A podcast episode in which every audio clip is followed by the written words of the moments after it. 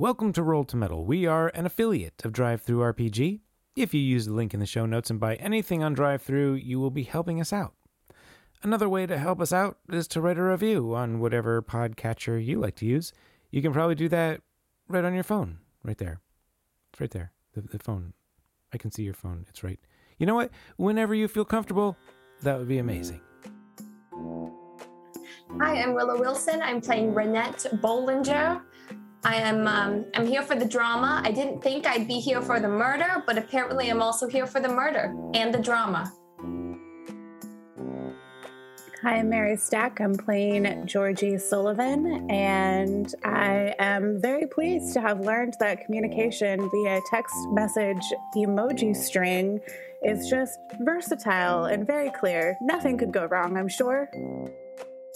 Hi, I'm Holland Lane Curtis, and I play Birdie, town menace, a former groupie, and someone who has an undisclosed and unadulterated hatred for boats. Not quite boats, more like boats adjacent. Something about cruises or or maybe songs that they play on cruise. You know what? We'll get into that later. It's fine. I'm Jonah Knight, and welcome to Roll to Meddle, a Brindlewood Bay actual play murder mystery podcast. You know what I found? As I was editing, I found a whole third episode to Dad Overboard. This is a classic Brindlewood Bay scenario written by Jason Cordova, and you get a part three. Okay? Let's go. Renette, David has now finished his third flute of champagne. You sure I can't get you one? This is only the best. Yeah, you know what the hell? Why not? That's what I like to hear. And he goes over and he grabs the bottle, takes a, a fresh glass, pours you a an appropriate sized um, amount. I uh, I will sip it slowly and um, n- not not take in too much at once. That one time when you were at that Oscar party, I when remember that. yeah, this is like this is that champagne. Oh my god. Mm, it's really hard to sip this slowly, but it's, I'm gonna I'm gonna use all my willpower because this is a murder at stake. Ah, this is the good shit. But you know, I'm uh, I'm I'm, I'm, I'm getting comfy. Mhm. You know, talking to to David. While uh, while David was uh, busy with something else, I did text um, in this newly created group chat emoji of the little eyes that are looking a diamond emoji, an ear emoji, a hand emoji, and then uh, a circle with a line through it emoji, and then uh, it's okay emoji. Send. It sounds like Renette found a diamond earring in a couch? Question mark. I guess so. and then she tried to grab it but couldn't get it. But it's okay. It's all fine. Okay. Oh my god, we communicate so well. So well. Yeah, so David uh, is happy to just chat. Uh, it seems like he will talk about whatever, but whenever you bring up his parents, he sort of gets a little stiff and prickly. Mm. But he's very happy to talk about the success I've had with my gallery. Here's the thing everyone knows. Mm-hmm. Yes, the initial $3 million seed money came from my father, Mm-hmm. but I have taken that and built something real. Mm-hmm. I have created my future and I have created a real foundation for hope and for change within the art community. And that's not my father. I'm a self made man and I have im- had a positive impact internationally on the art community. You've definitely sponsored a lot of really wonderful artists that wouldn't have had a chance without your uh, your patronage. That's exactly the point I was making to dad. Yeah. uh, What what what did he have to say about that? Oh, he, you know, it doesn't really matter now. It doesn't really matter. Oh, He had ideas and he had his old way of thinking. You know, why don't you get a real job? Why don't you go into finance? Why don't you go into real estate? oh I- my god. Back Yeah. in the day, yeah. You know, um, my, my first husband. This was way back in the day, long before you were born. Mhm. uh, my first husband you know we we met when in in high school we, he was he was the actor i was the i was the stagehand uh, and then we i were we were we grew up we got married uh, he toured around and then he was just like he succumbed to that pressure of oh you got to get out of this this uh, flimsy little artsy career of yours and get a real job. He he succumbed to that pressure from his parents and whatnot, uh, and all these people who were telling him, you know, the art, pursuing the arts wasn't a real job. I guess he felt he felt like he couldn't provide or something. I don't really know. Um, he gave up on his on doing what he really liked. That was a that was a big hit. Mm-hmm. He's following your every word, Mm-hmm. not even blinking, not even moving, just nodding, nodding in agreement. And that is about when Georgie and Bertie re-enter, and he looks to them and he looks back to you, Renette, and he says, "That's exactly right. That's exactly right. That's something my father never learned." Mm-hmm. I'm just going to finish this bottle in the memory of my father. I guess tell the tell the police that I'm here whenever they have something they want to talk about. Mm-hmm. Yeah, I, I mean, I guess I'll tell. Uh, I mean, you're probably going to finish the bottle, but I'll if I see uh, Mr. Andrew, I'll tell him to keep him coming. Oh, thanks. I, I appreciate that. He he knows. He knows. Yeah, he's a nice guy. Wh- Oh, where, where has he been throughout this whole thing? I don't know. You know, he's always around. Shows- he just shows up when he's needed. Yeah. Yeah, he's great. He's uh he's been with the family for a long time. How how did he end up here with you? Oh, security guard, you know, my Mm. uh my father hired ex-military to be the butler and security, so um Oh wow, ex-military. Yeah. anything else I can answer for the three of you or do you want to go about your um your uh your task? Just one question. Mm. You said that you went to bed. Everyone started to argue, and then you went to bed. Mhm. Yep, just before Um, midnight. So everyone else, the um, your sisters and your mother and your father were still up and arguing. Yeah, Yeah, they were. I was the first one to go to bed. Hmm. Well, Bur- nothing good ever happens after midnight, so it was probably a good decision to go to bed. No, nothing good on this boat anyway. Bertie, you see um you see Renette put down an empty champagne glass. I just make dagger eyes at her. I Don't you shrug at me. I give her the I'm watching you eyes. I shrug again. What? I succumbed. It All was right, let's get this damn thing over with. So I do want to pop in, and no shame. Emily already hates us. I do want to ask that question. Yeah.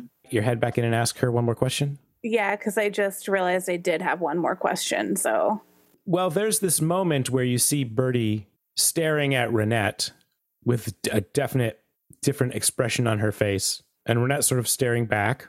So you you have this feeling that you could like hop out of the room and they wouldn't notice that you were gone for a minute. okay, I'm just gonna pop back to the library. She is in front of her computer typing away. Doesn't even look up when you come in. Um, oh, Emily, I just had one more question. I just heard from Fern, and we're trying to establish a bit of a timeline. You said that everyone started arguing, and then you went to bed. Yes, around 11:30. Okay. Um. So who who was arguing? It was your your siblings and your parents. Yeah, the rest of them.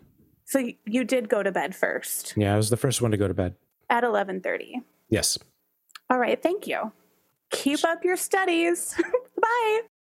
The three of you make your way out of the main deck, this middle deck of the ship, and you're back by the staircase. You could go to back to the upper deck to the sky lounge. Downstairs on the lower deck is the the bedrooms and the casual lounge. Where would you like to go? I don't know. It feels like intrusive, but maybe knock on some of the bedroom doors. Because if we're just kind of like throwing all of our tidbits back and forth with like the whole secrets thing, Emily never screams. Sarah just cried the whole time. And I know personally, as me, a crier, Holland, um, I would like to do that in the comfort of my own bedroom. Um, so yeah, I think maybe just like leaning towards that way, more likely than than not. Back down to the lower deck, you can see out the door that Wari's boat is still tied up out back. It looks like she's just on her phone waiting. Looks like the sun is going down, last of the light in the in the sky. And you enter into this casual lounge, which looks a lot like the Titanic. And on the other side is a door that goes into the bedrooms. You just walk right to the bedrooms, or is there anything you're doing in this room? We're walking through the casual lounge that looks like it's a replica of the Titanic's lounge. Yep. I uh, Georgie is hundred percent like taking photos and poking at everything, just like very intrigued by the level of detail and craftsmanship and how exact of a replica, like it has fully drawn her in. It sounds like your attention is so focused that you might be meddling. Looking for clues? Yeah. I mean, I think it's still reason. It's an exact replica. So maybe I'm looking for anything that is out of place or might give a hint to like choices the family has made, that kind of thing. Mm-hmm. Sure. Roll 2d6. Uh, four. All right. Bertie and Renette, you can see that Georgie has sort of paused. Uh, the two of you were, the three of you were initially headed towards the door, but she sort of has stopped. She's looking around the room. You both sort of turn. It looks like she's moving over towards this end table. Looks like she sort of leans over as though there's something on it. She catching her eye, and she drops her phone, and it puts a big old crack on the glass on the top of this table, and it spider webs out. That could have been anyone. We we should we should go. We should go. Grab your phone. We should go. Agree, We should go. agree, agree. out of this lounge and into the hallway with all of the bedrooms. As soon as you enter this hallway, you can hear muffled cries coming from one of the bedrooms on the left. So, um, I've been told I'm not the most sensitive of people. I personally don't see it, but I don't know if I should be the one to talk to the crying girl. I think Georgie, this is this might be your your gig. Uh, Sorry to put more were, on you, said you, you but like- teacher, right? Yeah, Yeah, yeah. It's, I, I'd say this is your this is right up your wheelhouse. I haven't taught anyone or learned anything my entire life. So I believe you. I was mostly joking, and now I'm a little offended. But we'll circle back to that. All right, so that. Uh, so Georgie, if she knocks on the door first. You knock on the door, and immediately all three of you hear the sobbing stop, and then a quick rustling, and the door flies open. Though none of you have met Sarah, here she is in her late 30s. It looks like her her blouse is all wrinkled up. She's a little a little surprised. Maybe she was expecting someone else and seeing three strangers at her door. She sort of steps back and says, "Who are you? Why, why, why are you here?" Sarah, I'm so sorry that we just sort of barged in like this, but we are we're here with Deputy Fern. Um, we're helping to we're helping the police gather everyone who is on the boat, just make sure we know where everyone is, if they're doing okay, and asking a few questions and just getting everyone settled until um, Deputy Fern can speak with everyone. I'm Georgie. This is Renette, and this is Bertie. And she sort of throws her hands up and turns sideways, walking back inside and says, Well, that's fine. Come on in. And her bedroom is actually pretty big for a bedroom on a boat. This is like a full on bedroom. There's a desk in the corner, there's a full closet, there's full furniture in here. And she goes back and she sits on her bed and just looks defeated. She's trying to make herself very small. She says, Okay, fine. You're the police. That's okay. Great. What would you like to know? Well, first, my dear, let me start with we are deeply sorry about the loss of your father and can't even imagine how you must be feeling right now. Just an emotional trauma and a, a life change. You know, share any feelings or just talk to us about what's what you're dealing with right now before we, you know, go through the nasty business of the facts. And Georgie reaches into her giant purse and pulls out tissues and she has like one of those moist towelettes, like a makeup wipe, and she's just trying to like comfort her, like, you need to dab your face or wipe your nose and just sits down next to her. And Sarah happily takes them all because her tissues are complete wrecks at this point.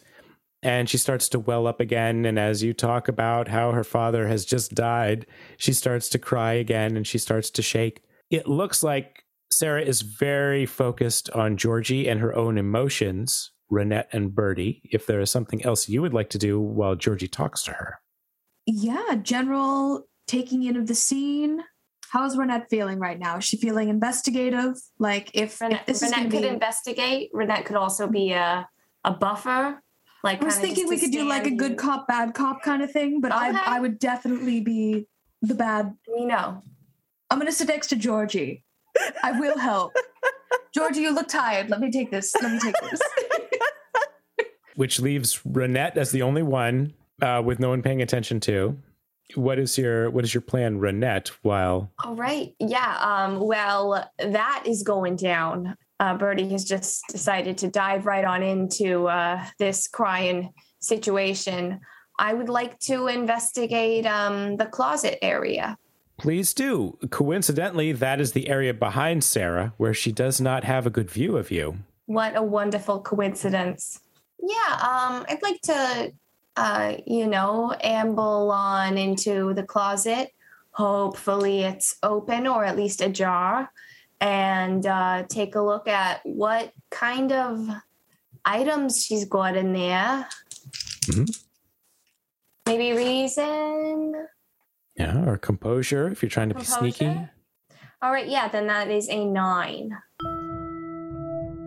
Renette, you start to look through the clothing that is hung up in here, not making much noise. While this is high quality clothing, and these are brand names, the, none of this clothing is flashy. This clothing is designed to sort of hide oneself because you know so much about fashion, because you know so much about this.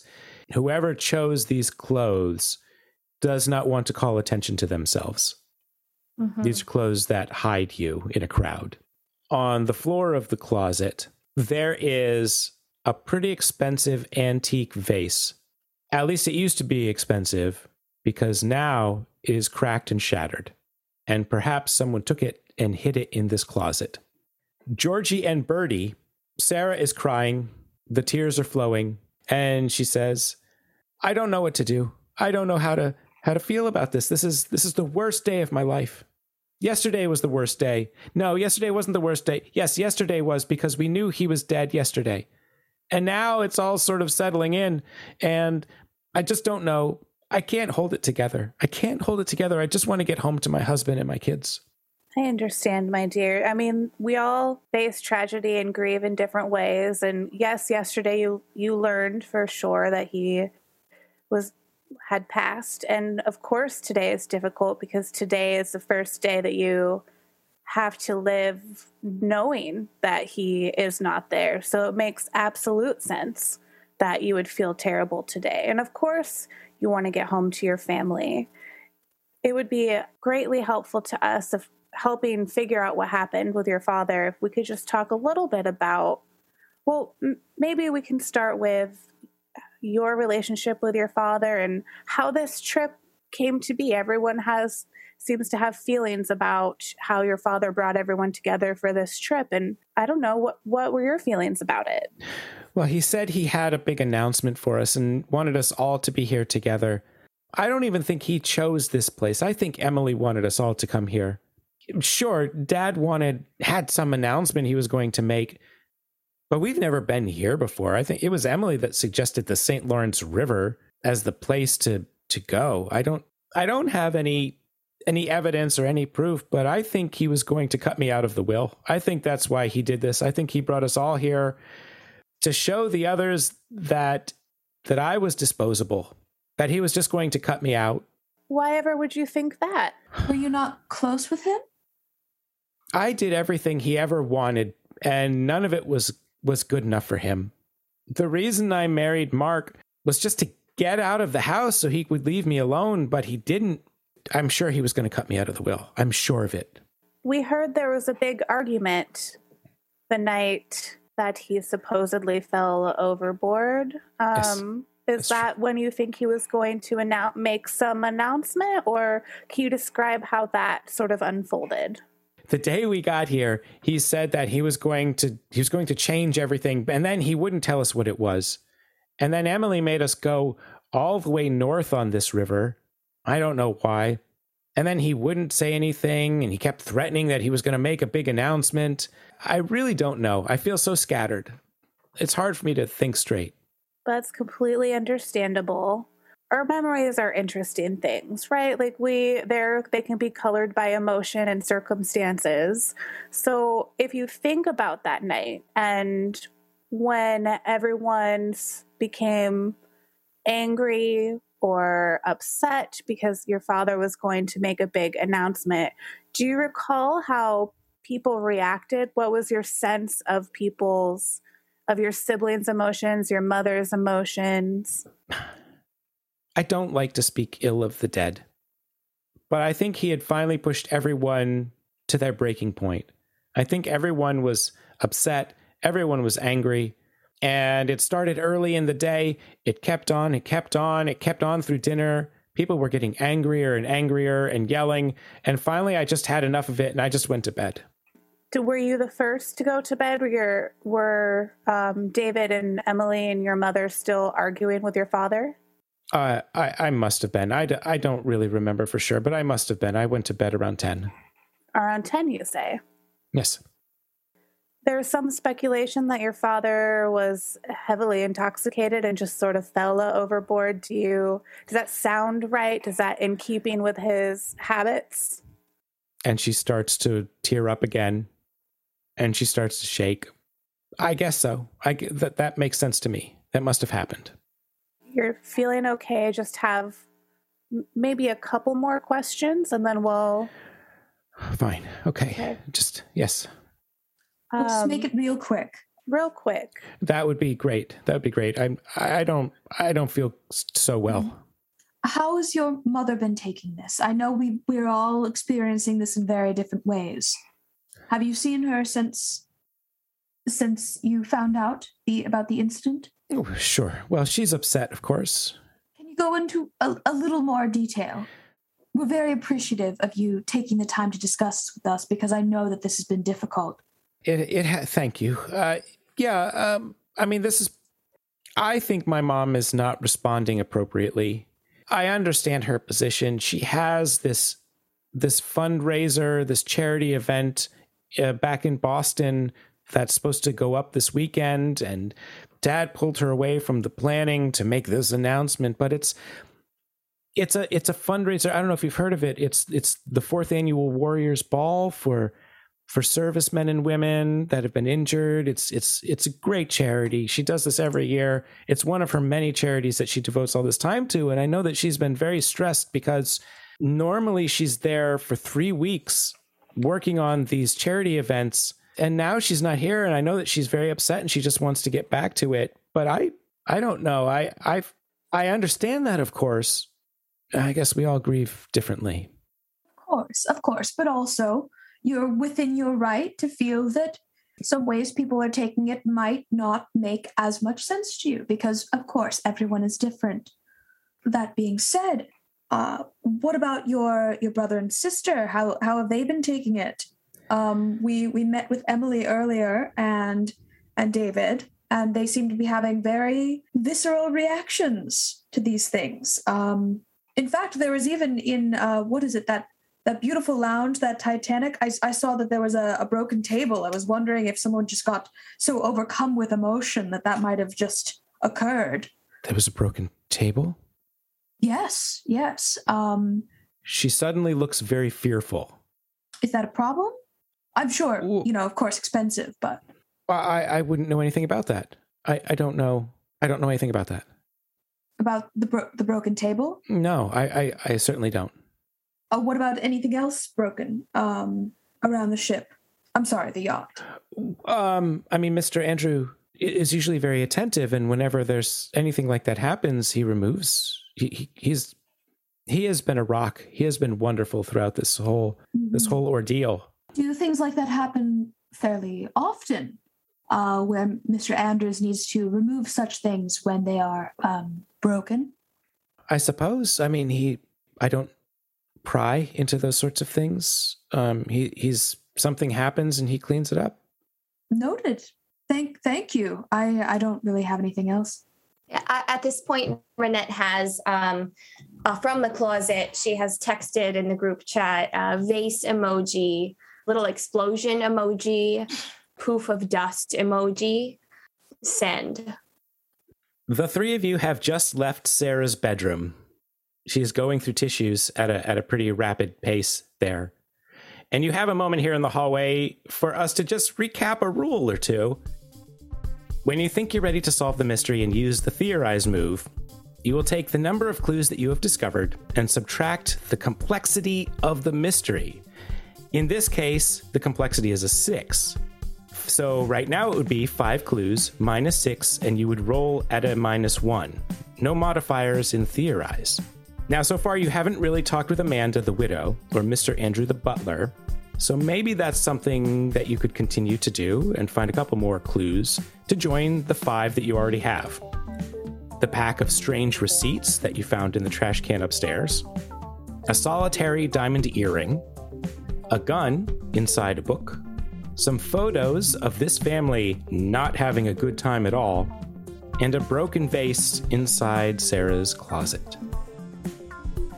But for now, here you are in the hallway. What would you like to do?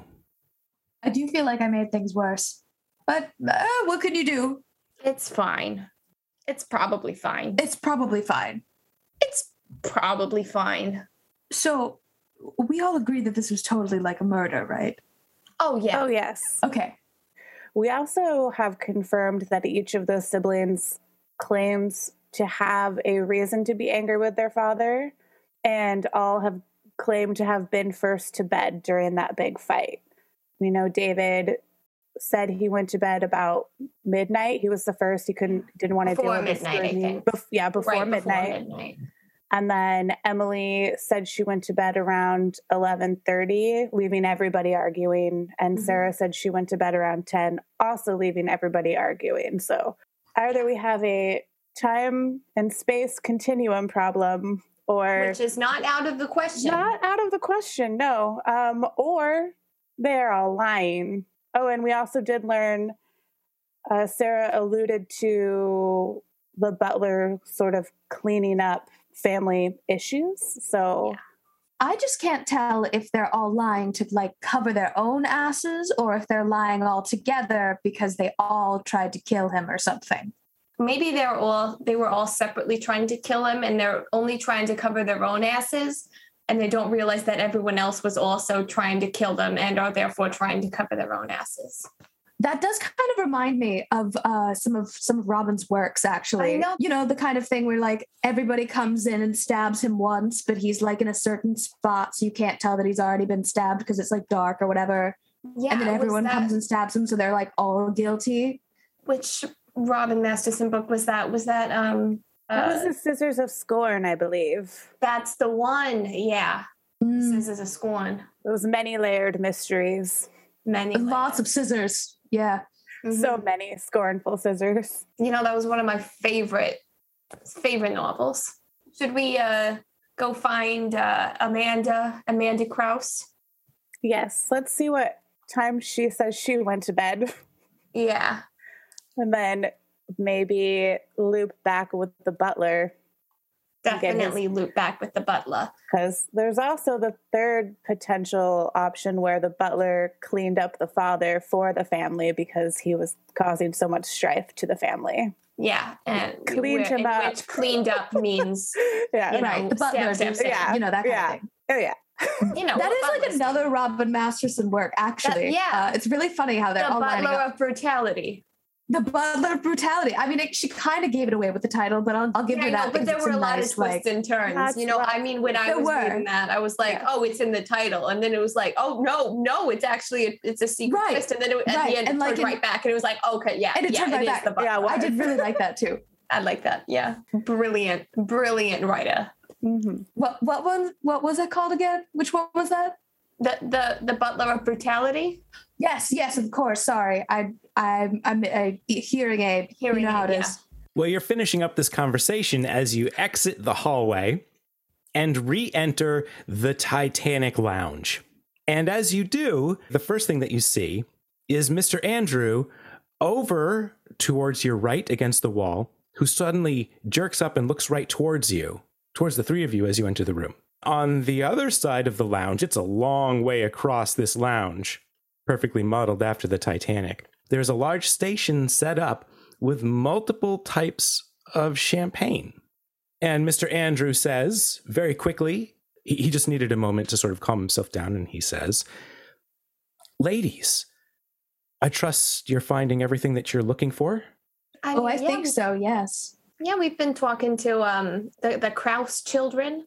You know, we're we're still gonna have to conduct a few more interviews, uh, Mr. Andrews. Of course. Well, if I can be of any assistance, please just let me know. I'm just here setting up for the evening's champagne station. Uh, and of course, I've offered before, but I will offer again if any of you would like would like a glass of champagne, only the best, only the best here. You're certainly welcome if you like. And he gestures across the room to the champagne station. Are, are we still doing that? In, li- That in light of everything that's happened, we're it, you're still doing a champ- Well, campaign service. we are nothing if not people of habit. So One is in mourning, of course. yes, You know, as staying in your routine is helpful. and as the sun goes down, it is simply tradition to to have a glass of champagne, and many varieties are available. Renette is I will. Yeah. I, trying to decide if she. If, no, I think I think you had your shot. I- I- I absolute did. traitor. I think I'm going to have one. I was trying to ingratiate myself with the person I was interviewing, and Yes, yes, did it I work? would like some more. Okay, It was okay, really. but we can't get like blitzed out on champagne while we're inducting, I've, I've only conducting. had Oh one wow, glass. it's already begun. I haven't even drank. Okay, G- give me some. Certainly. And Mr. Andrew doesn't move, but gestures towards the station and says, Oh, absolutely, ma'am. You please take whatever you like. Please serve yourself.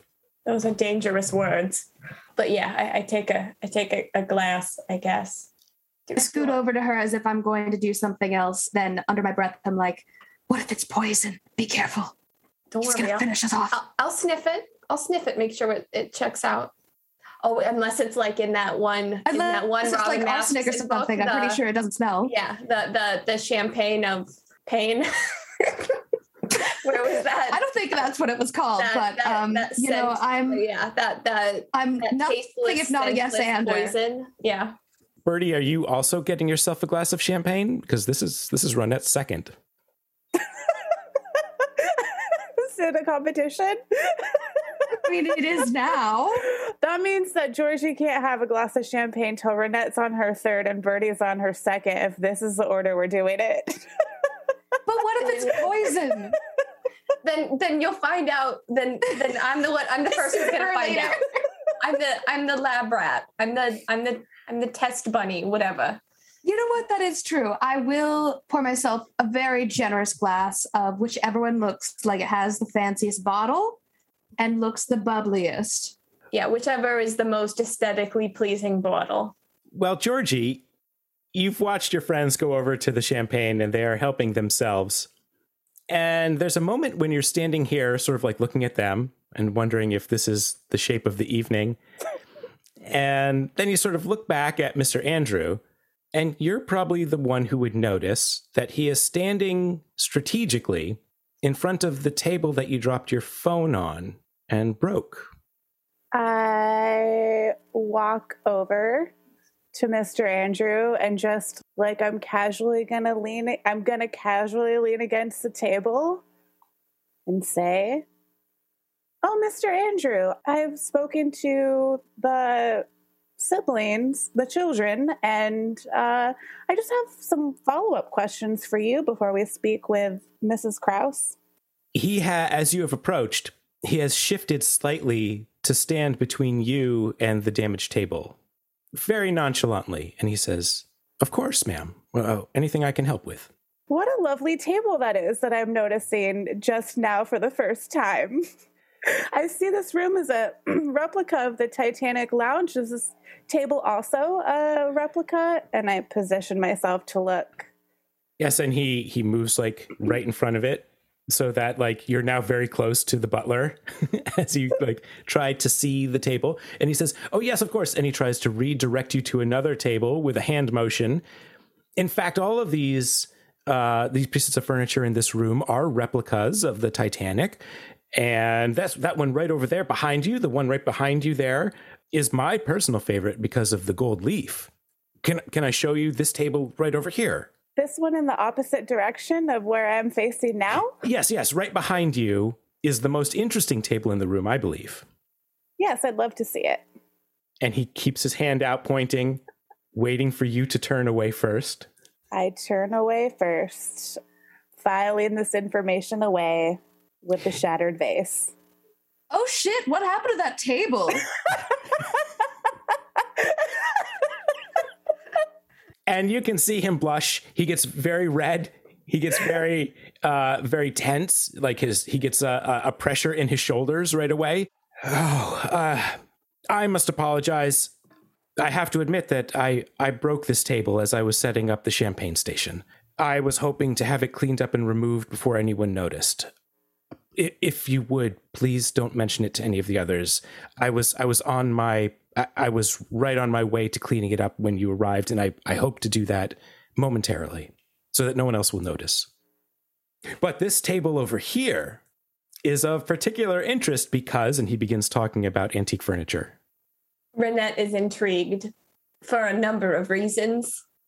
Because I really want to catch uh, Mr. Andrew in this lie, but also Renette is very interested in this antique furniture and wants mean, to hear more about it. I think we did just catch him in the lie. All I have to say is. but I want to point it out to him. I broke it. yeah, we don't have to bring up that you broke it. We just have to bring up that we noticed it was broken before he came in with the champagne. Okay, I don't think ah. I can say that because I feel like Georgie acted like she had never seen the table before. Renette jumps in.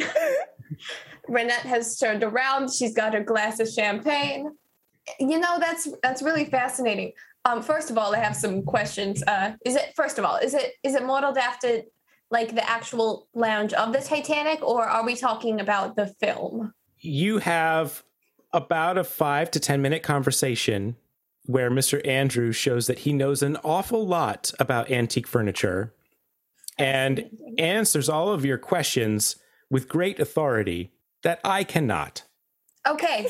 So yeah, we have a deep discussion about historical um, carpentry methods. Mm-hmm. Um, and I, I'm able to relate to it with all of my historical costuming methods. Um, and then I bring up, you know, it's it's really interesting. I was I was walking through here earlier to examine the the furniture uh, before you came in with this wonderful, absolutely wonderful champagne. Oh, I'm, and, I'm, very, um, I'm very happy you like it. Yeah, I, I, I did notice the table was already cracked before you came in. Yes, I, I, as I was preparing before I brought in the rest of the station, I, I did it earlier. It was completely my fault. Uh, and yes, I, I, I happened to do that before bringing in the rest of the champagne and, and setting up. I felt it. Yes, I was hoping to get a, a cloth over it and then get it all removed. So I do apologize. Yes. Oh, you don't need to apologize to me, Mr. Andrew. I mean, I mean, I was just admiring the the decor in this absolutely wonderful champagne. Renette. Yeah. Let's say you've got a quarter of your flute of champagne left. Mm-hmm. And that is probably when you realize that you now have a condition. And the condition that you have right now is tipsy. Damn right. Oh, so we're going method acting, huh? Conditions are negative traits that you get at the keeper's discretion, typically through role playing choices or a particularly bad roll. When a character has a condition, they roll with disadvantage on related actions. Conditions are removed with the use of certain moves the use of cozy places and activities, or when the keeper agrees that the condition has passed. Probably the first thing that you realize as you feel this tipsiness come over you is that the boat is kind of rocking a little bit here in the water. It's not completely stable. There's a little bit of swaying going on. Georgie, you notice that Renette might be swaying a little bit. it's probably because of the water. Or maybe it's not. because of the water. I'm not on boats often, so that it's it's just that. It's on it's it's only that. It's what happens when you're not born and raised on the bay, not born with sea legs. So back to the table thing really quick. Um, I'm I'm so Just- sorry. And and he no, sort no, of- no, no. It's he- totally okay. I'm he just lifts it up. He's like, I, I should I should really get this out of the room. Let me clear the table. I, I feel so embarrassed that you happen to see Mr. this. Let me just Do you make a habit of cleaning up other people's messes like that? Well, it's part of the job, of course. And he has the table up. Sure, but but taking taking the blame.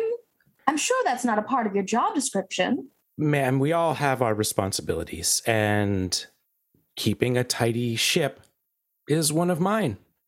Would you go on record with that? And he is now carrying the table out, and he looks back I and says, following him. "Oh, okay." He looks like he's gonna. he looks like he wants to carry this table because we're on the bottom deck. He looks like he wants to carry this table up to the middle deck and back towards the galley. You suspect that there might be some storage th- in that area. Are you all following him as he carries this table away? You know, sneaky like. Yeah.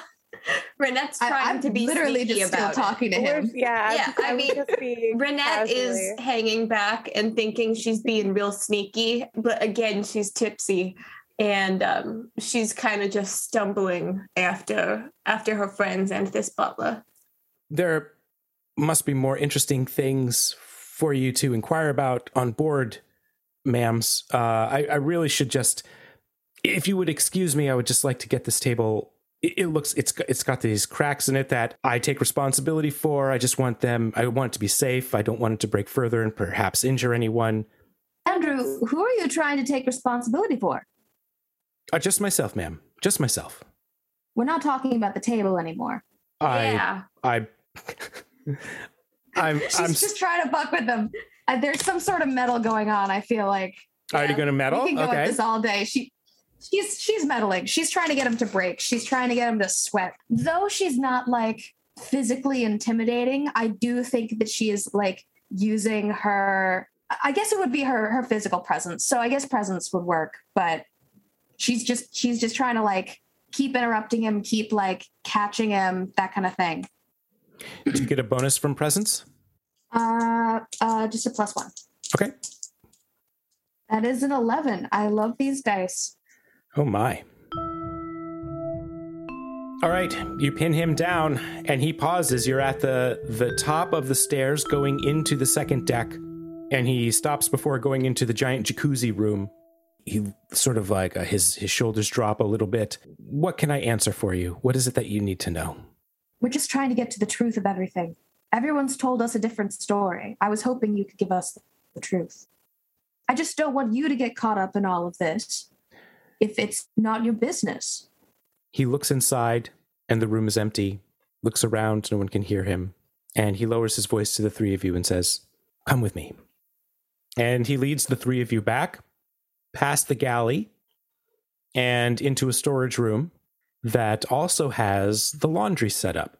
And he sets the broken table in the corner and turns back to you, the three of you, says, I don't know what happened to Mr. Kraus. I did find something early yesterday morning.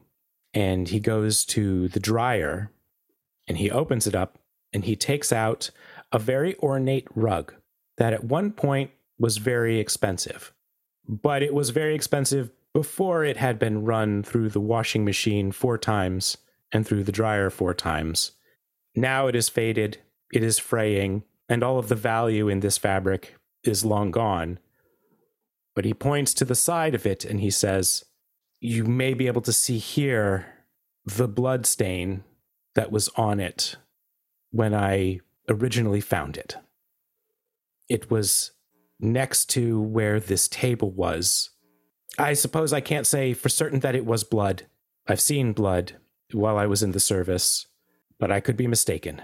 And perhaps I shouldn't have taken it, and perhaps I shouldn't have washed it, but I was thinking about my responsibility to this family. Renette dies a little bit inside at the treatment of this fabric of the carpet. That is that is not that is not how you treat a a vintage textile. I'm rubbing her back. It was a beauty. That that carpet. It was Um, so, so thank you for your honesty about that. Bertie talks over her. um, I think this will be very helpful. all we want is to discover the truth. And I understand you were doing what you thought was best for your family.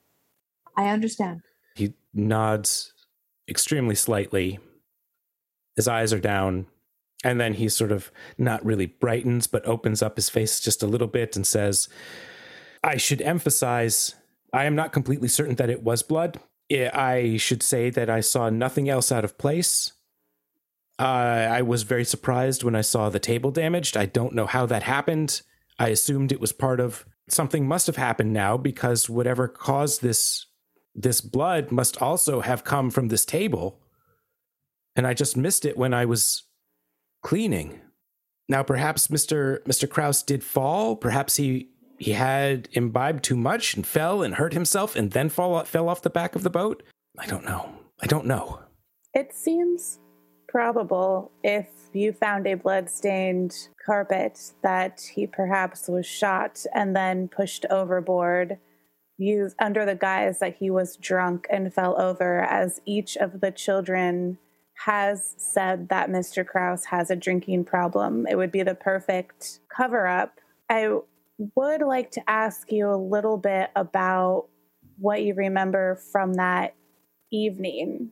I know you said you don't know exactly what happened, but we have spoken. I mean, this, um, thank you for showing us this carpet. With your experience and history, if, if you think it was blood, I, I tend to believe you that it was blood. Each of the children has told a slightly different version of what seems to be the same course of events in which the family gathered above deck the father announced some he had some information or secret to reveal each child believed they were somehow a part of it.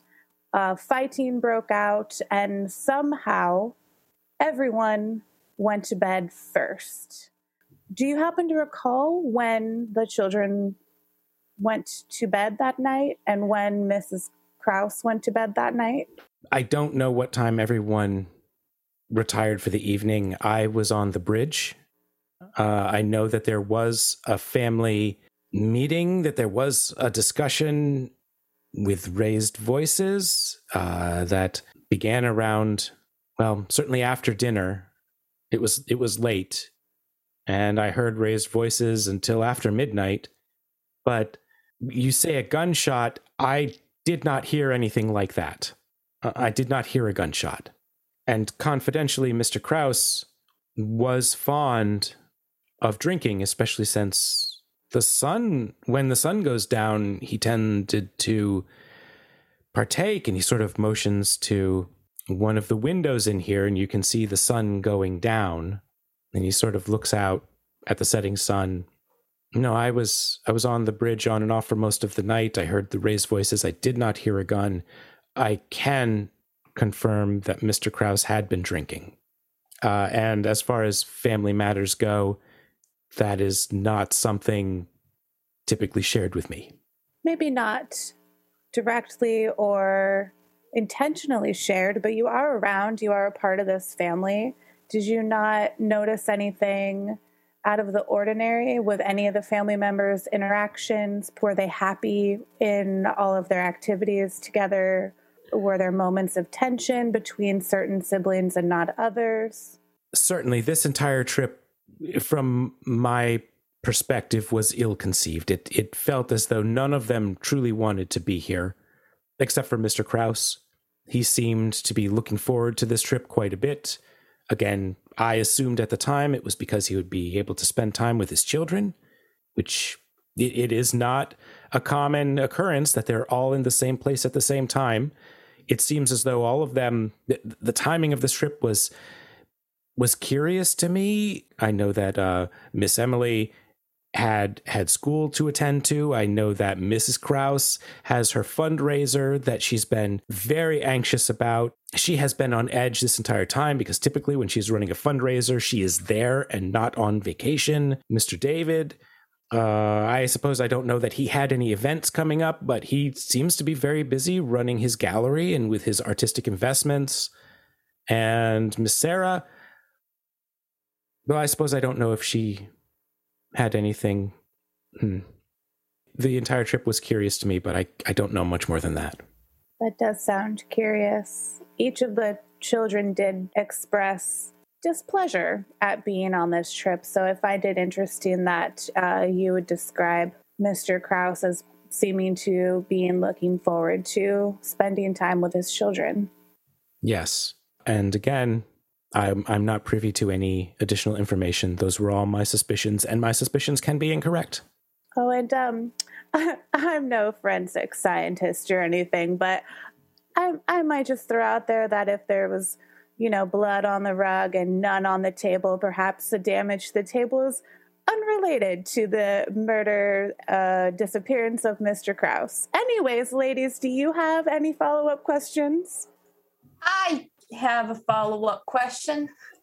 Oh, great. I actually just wanted to know um, you, if you clean up a lot, um, around, uh, you know, after all the Krauses, uh, do do you like clean up in their personal spaces as well, like in their rooms, like maybe in their closets? Not typically. If if there is a request, I certainly will. But their private chambers generally are left to their own devices. Now, when we get back to port, of course, we would bring in a cleaning crew at that point. But generally, we don't, unless there's a, a request. Their rooms are private. Okay, that's all I needed to know.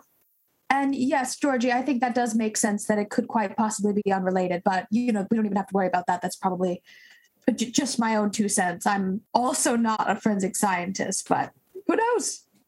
Crazier things have happened. Okay, bye. Okay, bye. Uh, yeah, let's go find Mrs. Kraus. Yeah. Thank you for joining us for part two of Dad Overboard. Come on back next week for the thrilling conclusion. Roll to Meddle is produced by ActualStoryPodcasting.com. If you use the link in the show notes, you can find some of our other shows. For Roll to Meddle updates, check out the Facebook page Roll to Meddle Podcast, at Jonah of the Sea on Twitter, or join the Gauntlet Discord channel. All of those links are in the show notes. Okay? See you next week.